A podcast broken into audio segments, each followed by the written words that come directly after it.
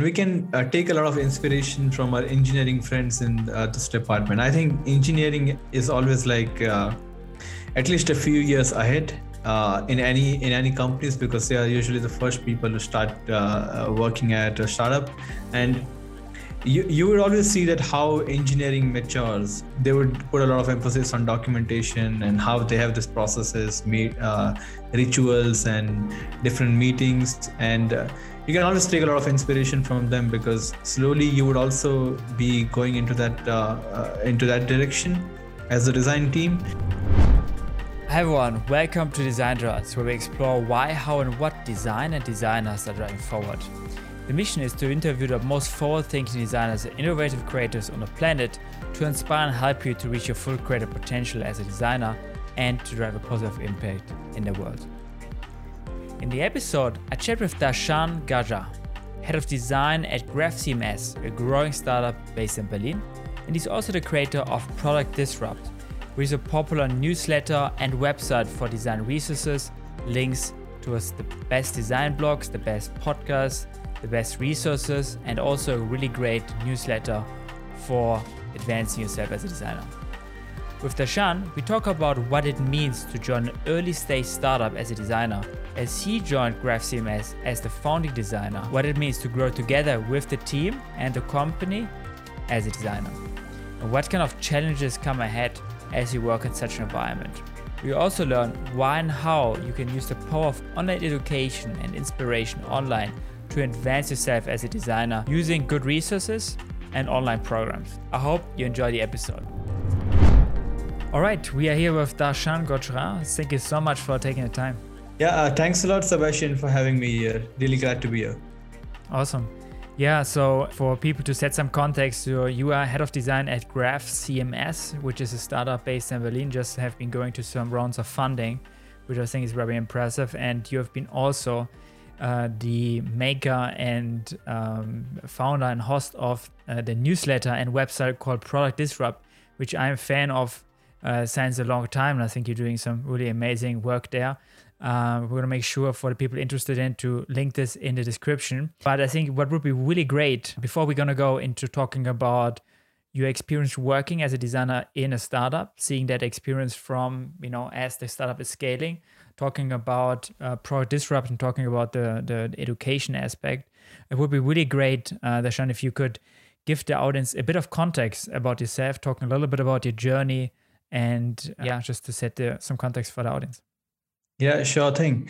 And uh, first of all, uh, thanks a lot, Sebastian, for the kind words. It, it's always great to see that people uh, around the world uh, find your content useful. A little bit about me. Uh, so, my name is Darshan. I'm a designer and maker uh, currently living in Berlin, but I'm originally from Mumbai, India. And I moved to Berlin about two years ago so I currently head design here at Graph CMS. Uh, GraphCMS is a GraphQL native headless uh, content management system, uh, which allows uh, companies of all sizes to host and uh, scale their content uh, across all platforms. And apart from this, I also run a side project called as Product Disrupt, which is a curated list of resources to learn product design from the internet and absolutely for free. Uh, it also has a newsletter, which I've been running for about four and a half years. So the newsletter goes out every two weeks, uh, where I do the curation of uh, free resources uh, to learn design or create your own digital products, and also to get uh, design inspiration. Mm-hmm. Yeah, I think that's that's great. Um, I think what would be maybe interesting to to give people some context. I mean, you have been designing in India uh, for some time now, then moved to Germany, uh, of course, working at first working at uh, Contentful and uh, now at Graph CMS. If you look back at the the work that you were doing, um, so do you have any sort of particular project um, that you maybe had in the past where you really had the feeling that you can have a positive impact through your work as a designer? Yeah, there's one project that comes to my mind. Uh, so before moving to Berlin, I worked as a consultant for about three years. And working as a consultant, I got the opportunity to work with uh, customers uh, from all literally all parts of the world. So I had people that I was working with uh, who are from UAE, UK, uh, Canada, Australia, uh, US, and India, of course. So there was this one client of mine uh, called Sapaad. Uh, they are a food tech company based in Dubai. Uh, they have their presence in uh, the whole of Middle East, but they're headquartered in Dubai. And uh, I have I've had a long working relationship with them of about two years. I worked with them on multiple projects, but there was this one project in particular which was very fascinating to me. so uh, what they were trying to do is they were trying to build a system called as kitchen display system and uh, kitchen display system or kds like how people in restaurants would call it uh, a kitchen display system is is like a screen or an interface which is placed inside a kitchen uh, which is used by the people working inside the kitchen uh, so people like the chefs or uh, order fulfillers uh, they use the screen to see what are the orders that they have to fulfill, the meals that they have to start preparing. And it's also used by the uh, restaurant staff, like waiters and managers, uh, who would then pick up these orders and uh, deliver to the customers on their table. So it was a very interesting uh, product to work on because the very first thing was that I had to design an interface for a TV screen because it, it, it could be something which would just be hung on a wall and the screen could be quite large and people working in the kitchen they are not really uh, people sitting in a comfy chair and uh, working on their uh, fancy computer screens. It's just a display. And it could also be the display could also be used on an ipad or on a tablet. So i'd not i'd never designed for this kind of uh, devices and the way that we started working on this project was uh, we did like a we did like a campaign of user research where I actually went to Dubai and started talking to all of these people working inside a restaurant. Uh, and I and I talked to people uh, from different categories of restaurant, like a quick service restaurant, a fine dine restaurant, or a regular dining restaurant and uh, going over there and seeing these people in their uh, real environments seeing how things actually work inside the kitchen uh, uh seeing how things work inside a restaurant it was quite an uh, eye-opening experience. And uh, i obviously enjoyed my time talking to them and came back with a lot of learnings about the restaurant industry. I had no idea about about how people work in the restaurant before that. So uh, I could also see that this is a real problem that they have. So, uh, a KDS is essentially a replacement of a uh, of a traditional uh, assembly line uh, way of working. So, what usually happens in uh, restaurants is that when you enter a restaurant and you order something, the waiter would take an order from you. Now, imagine if the waiter is taking an order on a smartphone or on a tablet, they would then just press a button and there would be a printer inside the kitchen. Uh, they get a they get a printout out of it. It's called kot and they take that printout and they put it on an assembly line.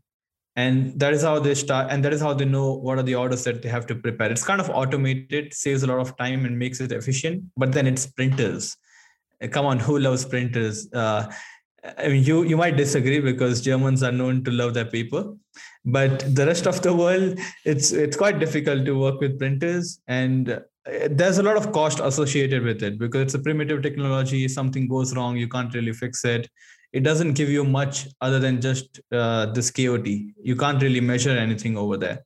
So KDS is essentially a replacement of that, replacing the printers with a digital system and once you have that then you can obviously also measure efficiency and uh, there are a lot of features that you can add to it so i saw that they had this real problem that they were trying to solve. And uh, you can also say that it is something that could be considered as the uh, bread and butter of their business because that's how the main part of the business is going to function. So seeing that was very use, uh, useful to me. And i am i'm a creator at heart. I've always uh, loved creating things. And when i create something and i see that people uh, use it to solve their problems uh, the feeling that i get from that is very dear to me. So i really enjoyed going through this whole journey and then we also creating the product later on. I'll, I'll cut it short but after we designed the product it actually became a standout success for them. It allowed the business to it allowed the company to diversify their business into a few more countries and uh, uh, the business also generated a lot of revenue from it. So that means the product was successful. And i i take some pride into that. And i also uh, really am very fond of those memories. Yeah i can imagine. That's a nice thing about working as a designer sometimes that you can immerse yourself into different areas where you're not actually the expert in. And that's okay because being not the expert helps people to ask questions that that you know sometimes are stupid but sometimes drive actually innovation by coming with a with a different lens to the topic you know? So uh, and at the same time of course i think what you are highlighting here is you know obviously it was about the personal impact you had on the user. And at the same time obviously if you can drive some business impact with that as well that also and it's a commercial um, success this obviously also makes you good as a designer. So definitely i think a great great story and example um, talking about product disrupt uh, for a little bit. So, you know, I think the overarching topic being here education and inspiration for designers. What was sort of the the vision for you, or sort of, um, you know, how did it all started out for you? Did was it somehow like a pain point for you to find a good resource for for that type of content online and started to create yourself, or how did it all start out for you? And what do you have maybe? Uh, uh, what do you have as a vision for Product Disrupt? Yeah, you're spot on with it. Uh, I was just trying to solve my own problem. Uh, so let me uh, give you a little bit of context and let me take you a few years back. I, I studied engineering, uh, computer engineering. So that is what I am professionally, a computer engineer. And uh, the way that I taught myself design was by uh, going online. And there are a lot of people online who create a lot of good stuff. So you can you can you can read blogs uh, you can read case studies where people describe what they created and what was the process that they followed. Then there are podcasts like this and then there's youtube channels and newsletters. There's so much out there. Mm-hmm. so i was always looking for uh, content over there and that is how i taught myself design. And once i became a designer you can imagine that I still come from an engineering background. So most of my friends, they were engineers. And this is the, the year would be 2015. Design was not really a thing in India. So a lot of people still did not have any idea about what design is. And even now, a, uh, a lot of people like it, it's not a it's not a very well established industry yet. So what used to happen is I used to constantly get questions from my friends that what is it that you do as a designer? Uh, what does your day to day look like? And then also some people were also interested uh, seeing how i'm progressing in my career. So they used to ask me that how can they also become a designer? And i used to always give them same answers. I used to share them the resources that i was following. And then one day i just got an idea that you know people have been asking me this repetitive questions. Why not i just put all of these resources into a website? So it's just like creating a list. And i already had those resources so the groundwork had already been done. I just had to share it. I had to find a way that people could access it. So i thought i would just make a simple website and it was like a very simple job. I i took like a week's time uh, I got a framework, customized it, customized the design of it, and put all the resources over there. And to my surprise, a friend of mine uh, launched it on Product Hunt. And after putting it on Product Hunt, it became the product of the day. And you can imagine if something becomes a product of the day, it might get a lot of traffic. And the community of Product Hunt is also very nice. They they're kind of the opposite of Hacker News uh, they they give you a lot of positive feedback and they are very constructive that way.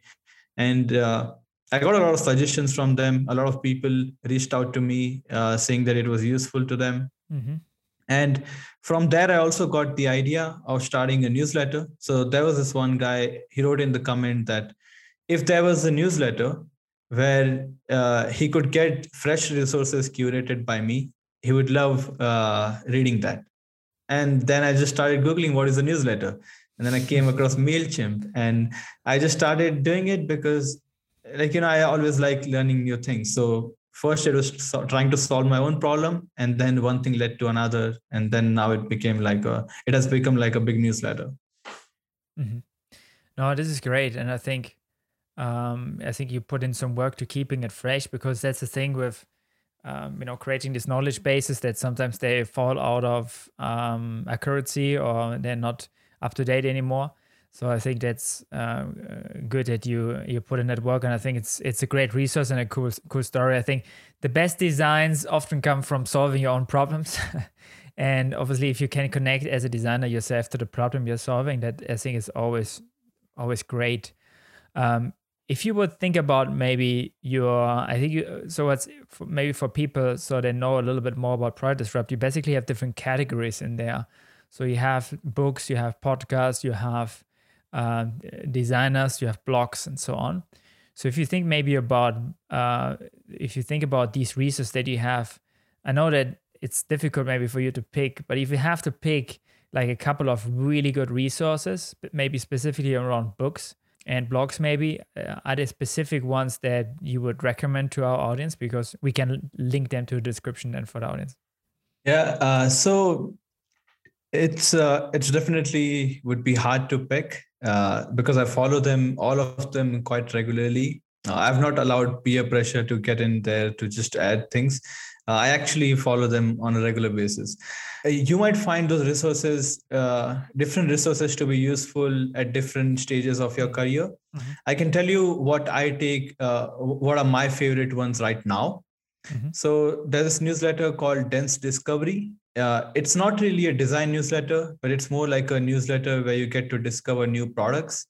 And uh, the guy who runs the newsletter, he's also German, by the way, but he lives in Australia and he has been doing this for i think more than a decade. And mm. the the quality of those resources over there is just so good it's very fresh. I always get like hidden gems uh, from there. And he also uh, the way that he writes the newsletter and delivers it is also very uh, unique. Like it's it's i think my number one newsletter that i always open. Mm-hmm. so that's one. Uh, second in terms of uh, blog uh, there's a blog called as UX Collective, or uh, the domain is actually uxdesign.cc, mm-hmm. and uh, they, uh, I think it's run by a group of four to five people, and I think they're from Italy. Uh, they also create a lot of uh, good resources and uh, like they have the newsletter where they would feature tools and articles and then they also have a blog where they uh, on a weekly basis they would write articles. It's also crowdsourced. Other people can also contribute to it but then there are also original articles written by the editors. Uh, those are the ones usually that i always want to read. Their content is just very fresh and very relevant. It's it's not like uh, it's not like uh, content from some dated design magazine who claim to be like the design experts. It's just very fresh. Uh, so i really like that I, I can't really give you much recommendations in terms of books because I'm not really a book person. Uh, I recently had just tweeted this that I read zero books in uh, 2021. And yeah. I think most years in my life, I don't read many books. Uh, I, I like to consume my content through uh, short form uh, mediums like uh, reading a blog or newsletters or listening to podcasts and things like this it just feels very uh, natural to me. Like i can consume the short form content and i can also apply it to my life. Uh, so sorry i don't have many book recommendations. And that is all good. I'm also actually not reading so many books. I'm usually audio consuming uh, books. Um, um, usually uh, while doing something else. But um, no i think the resources you're sharing i, I know uh, actually both of them i think they're really um, you know, valuable. So I think uh, we're to definitely put this into the description. If you think about new content, so how do you usually find new content? Um, what would be the, the or new uh, resources? How do you usually do that?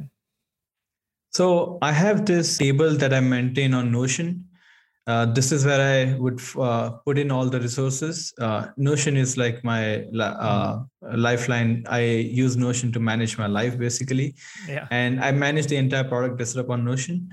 So what I do is I have this table always there inside Notion, and I'm always I'm constantly uh, surfing web.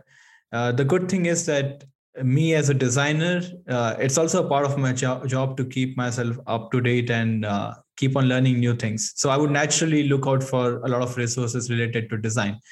So I'm subscribed to a lot of these newsletters that I've mentioned on Product Disrupt. Uh, there are many other places as well that I subscribe to, uh, different YouTube channels and blogs and uh, uh, Twitter is a great place where I get a lot of recommendations. So usually I take uh, things from there. Uh, I would only add those resources to the list if I if I personally uh, see some value into it or if I've given it a try. And uh, I keep on adding it in the table. And after uh, after every two weeks, that is when I start writing my newsletter. I would then sit down and look at all those uh, links that I've curated, and from those links, I would pick the top ten and uh, add it to the newsletter. Mm-hmm. Yeah, that makes sense. To keep, to store all of your findings at one place. Um, I think that's sometimes difficult. Uh, I had to be honest. There are good apps for that, like Pocket, for example. You can do Notion, but um, I notice myself sometimes storing some stuff there and storing some stuff there. Then it, it gets lost very easily. So uh, that's definitely a good method to have like one place where you can collect all of your findings, right? Um, yeah. And one thing that you mentioned about things getting lost, uh, that always happens if you're using uh, many tools. So one way that I try to make sure that I uh, these things are very accessible to me is that uh, Notion is great because it also works in web and it also has its application. Yeah. I usually use it on web. Uh, the uh, the the tab where I have to add this links, the table or the page, it is always open in one tab on my browser. And also it's there on my phone. So whenever i come across a link all i have to do is just copy and paste it over there. Uh, i might review it later but at least i want to capture that. And the whole process of capturing that and putting it in a central repo should should be very frictionless. So that is what i've tried to do with this. Yeah, yeah. no that totally makes sense. That totally makes sense talking about your experience at Graph CMS, I think what would be interesting, or what's interesting actually for the for the audience is maybe that you started there out when you were the first designer, and now the team has actually grown, and you have actually a small team even um, in the de- in the design area. So I think um, you know probably you know a lot of designers in the audience are looking to either join a startup or working at a startup, and maybe you can share some light on that uh, what was your experience sort of like working as a designer in a small startup and kind of seeing it scale towards you know different founding rounds etc and what could people expect working in such an environment uh, so I joined Graph CMS as a founding designer, uh, which means that I was the first to join. Uh, when I joined, the size of the team was about 22 people, and now we are already 56 so we have more than doubled our team size uh, just in one and a half year. One thing is that uh, i've always enjoyed working in smaller teams and it just confirmed like working at graph cms it just confirmed that this is what i really enjoy. Uh, some things that you really need to keep in mind when you're joining a smaller startup is that uh, you you might be expected to do a bit of everything so it's really a role for a generalist. Uh, and yeah, you can be like a T-shaped designer where you where you have some specialties, and uh, that would depend upon what the startup is really looking for. I think all the startups they are going to expect you to do a bit of everything and uh, i actually enjoy that. It really keeps me uh, motivated to do my work. I kind of get very bored if i'm doing the same thing over and over again. So be able to do a lot of different things. Of, of course the end-to-end design which means that you do ux user research uh, user interviews and ui uh, sometimes even prototyping. Uh, you, you also have to do the qa while working with the engineers because uh, there's a chance that working in a startup you might not have a dedicated qa person. So being able to contribute to all of this and then also being involved in the product management uh, part of the things where you are shaping up the problems and doing the problem discovery uh, all of that is going to be very crucial. And uh, it is actually something that is expected out of you. And for things like uh, I don't think you need to be very talented uh, illustrator or an icon designer uh, because in startups you can mostly use a lot of uh, uh open uh, open source resources that are available out there for illustrations and icons. So there are a few things that you can always manage with. And then the other thing is that for startups, it's always uh, very important to ship things uh, and the, their processes might also not be very mature. so you're working in you're working very closely with the people that you work with. And uh, shipping things is very important. Getting things out there in the hands of the uh, uh, real users getting feedback from them. And you can always iterate. That's the beauty of digital products right? It's not like print where once it's done you can't really do anything about it.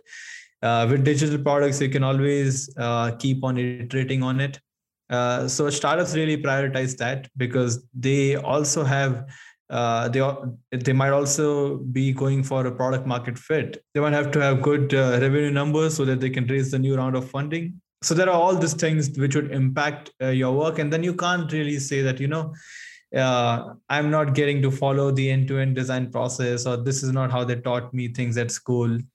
It, it might it might not be the case, and to be honest, I don't think every project needs uh, you to go through the end-to-end uh, like a textbook design process. Every product, every pro- uh, project is kind of unique in its own way.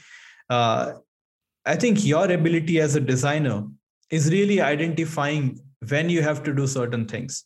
In some cases, when uh, when the problem is not clear, you are trying to do some sort of innovation uh, it might be very important to do problem discovery spend a lot more time over there. So talking to the users uh, trying to understand their problem doing a lot of research work. Uh, and in some cases you might be just doing something which your competitors have already done and it's more like a need of the hour. And uh, it's not really like an innovation but it has to be that it's like table stakes. Uh, and it could also be something that have been solved repetitively. In that case it's more about execution. You just have to go out there and get it done in that case uh, spending a lot of time in problem discovery i don't think that would be a smart choice. And i think as a designer you have to make those calls. So i would say working in a startup you have to you have to be fast. You have to be lean. All they say about startups like how uh, hard and fast it is it's true. And that would also apply to design. It's not that all the other people in the company are uh, working in a very fast paced environment because it's a startup and then design is like hey no this is not how things work in design. You can't do that right? I absolutely agree. Also to your point that you know i think one of the things that i think you learn as a designer over time is like what's the right method or what's the right focus for what time you know? And i think you have to call these shots right? There is no there, there is obviously the design uh, process like it is uh, maybe in the in the textbooks or, or learning book but yeah the reality sometimes is that you just have to understand like what is most critical now and like like execute that and and you know uh, uh define the process for the problem you're trying to solve right and the the, pro- the process might be d- different every time um, depending on what you're trying to solve. And you, maybe you have to invent new processes, right?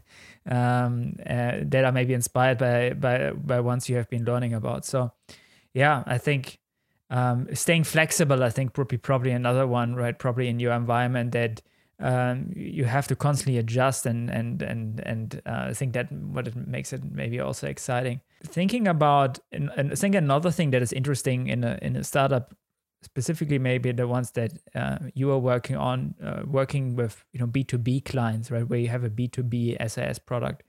So if you have work in a startup like the the ways to the different departments are not too long right? So like there's actually you know the people who are kind of managing stuff right? And i think specifically in the in the early startup you're learning from you're obviously starting to do some sales some business development right? And then you got to, you can do obviously user research yourself right? You, you do that maybe on the ux level where you're trying to understand what is user problem like like how do you solving it? But what i learned is that you know when you do that you're still gonna have a learning process afterwards. So you put out the product and then actually you start to market your product and then you're gonna have additional learnings right? Because like the sales team t- talk to different people or the business development team. They, they try to um, you know bring the pr- product to the market and they constantly learn as well. And the, the design process gets get sort of driven by two things i think. One is the own user research that you can do but the other thing is also all the things you learn on the market front. And i could imagine or uh, i assume like in a, in a startup like you you you can you can build that bridge to the sales and marketing team very closely because you know it's not a whole different different departments uh, whole different department and like a complex structure. You know the people in the team probably. How, is there any kind of learning you made on that or would you agree maybe that there are a lot of learnings coming from that side yeah, absolutely. Uh, one good thing that we do in our company is that uh, we try to keep things very transparent. And we are a remote company. So we obviously have to pay a lot of attention towards documentation. A lot of times we get a lot of, uh, we learn a lot of new things from our customer success team, uh, uh, then our sales team, and uh, of course the product team. So what happens is that, and all of these teams, they would have different ways of working. so customer success, they they do a lot of writing. Like they would always be on customer calls and they would get a lot of notes from there. And then they would share that uh, uh, publicly in slack or maybe create a wiki in notion. So it's always useful to get those insights from them uh, because they also as you mentioned they are focusing on different things. Uh, they have different priorities.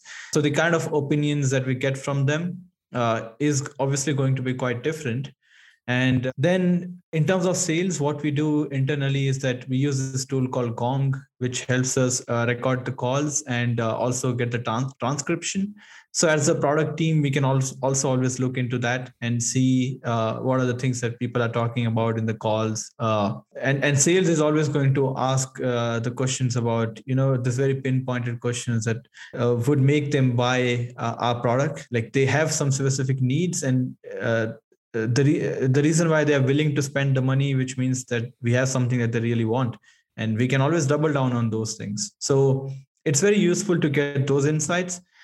And uh, uh, as you rightly mentioned we try we and we also do our own research. So this is uh, this is the data that we get from different teams. And uh, the way that we would do our research is that uh, we recently we have set up a user panel uh, which is like a volunteer program where people from uh, the community or the users uh, that use our product uh, they volunteer to spend some of their time to give us feedback uh, to participate in user interview calls. Uh, they can also do like alpha beta testing.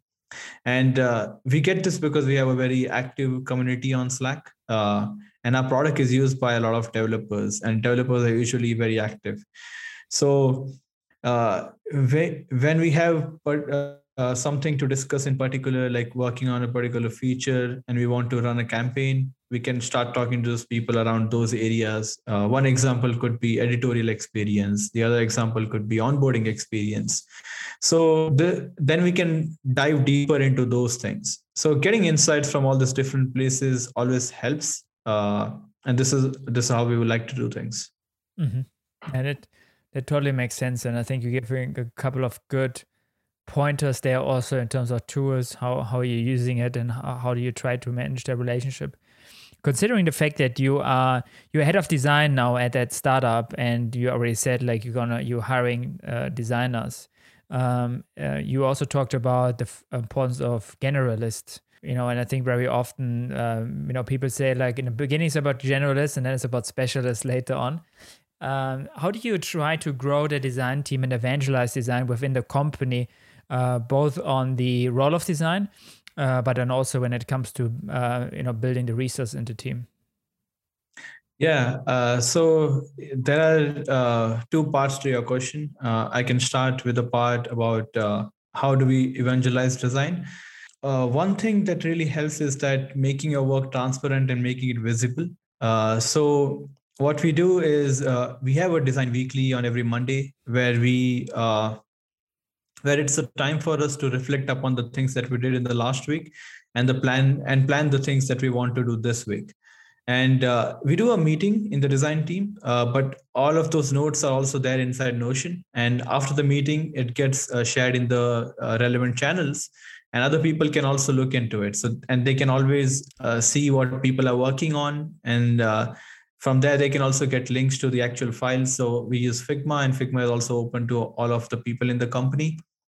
At any point they can go there. They can provide feedback leave comments add suggestions. So that makes the work very visible. And it also bridges this gap and uh, uh, clears clears out this fog about you know a lot of people might not know what designers do but when you are sharing these things uh, openly they kind of now know what what do you do in your day-to-day work. And that uh, then they can also see the value in design. So it really helps that way uh, making your work visible uh, it's not like you don't have to uh, you don't have to shove it up their throat every time. Uh, there are simple ways of doing it like sharing this. People who are interested they can always look at it.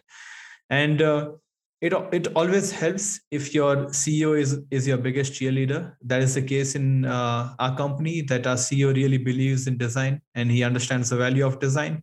So he's always pushing for it. And he was actually the one uh, who helped me out a lot in the beginning so that always helps. So, so I, th- I think that finding people that can be like your uh, champions in different teams uh, really helps especially in uh, in high impact teams like uh, marketing sales or engineering. Because if they see the value in design they can obviously uh, do a lot more better job than you uh, in, in, actually uh, sharing that uh, sharing that values or insights with other people in their team so that's one Makes part yeah the second part how do you grow the team in our case, the way that our team is structured is that uh, so I'm the head of design. Uh, I and since we are a small team, I still do 50-50, which means that uh, half of my time is spent managing the team and mentoring the team, and half of my time is spent doing the hands-on work uh, for product design because I originally started as a product designer.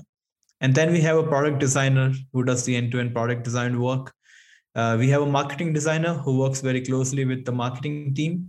And we have a specialist role as well of a motion graphics and video designer. Uh, he he works with all the different teams. Uh, he puts all the bells and whistles on the things that we do.